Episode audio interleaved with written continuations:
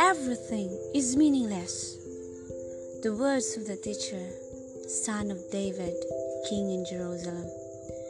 Meaningless, meaningless, says the teacher. Utterly meaningless. Everything is meaningless.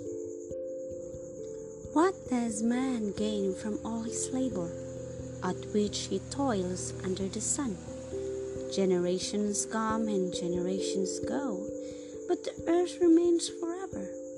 The sun rises and the sun sets and hurries back to where it rises. The wind blows to the south and turns to the north.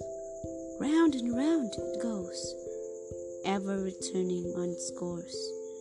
All streams flow into the sea, yet the sea is never full.